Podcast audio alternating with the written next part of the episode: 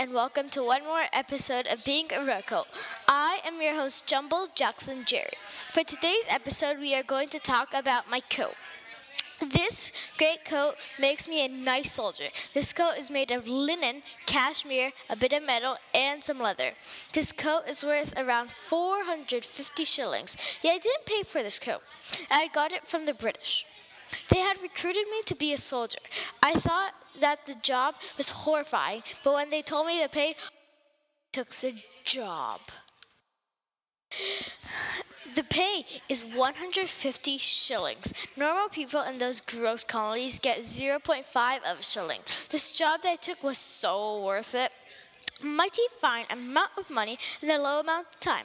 Yet even though I get a lot of money, when I do work, I do not work that much. I've only worked once, and then I had stopped because the other because other men started the Bas- Boston Massacre.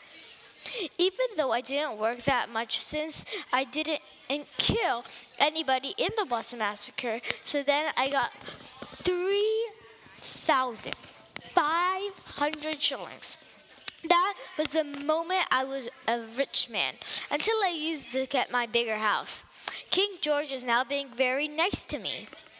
The reason why that is happening is because he uses me as an example that there are some nice soldiers. This jacket that I have is also very protective. The materials of this jacket that I have told you about are piled up so they so I can stay alive if someone shoots me.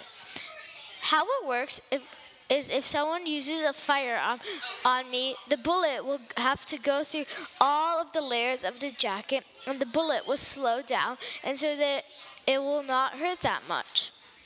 Yeah, it would still hurt if that would happen. This coat is a real very big, big part of my life. It makes me who I am, and who I am is a red coat. Well, that is all the time we ha- have today. So I hope that you have enjoyed, and goodbye.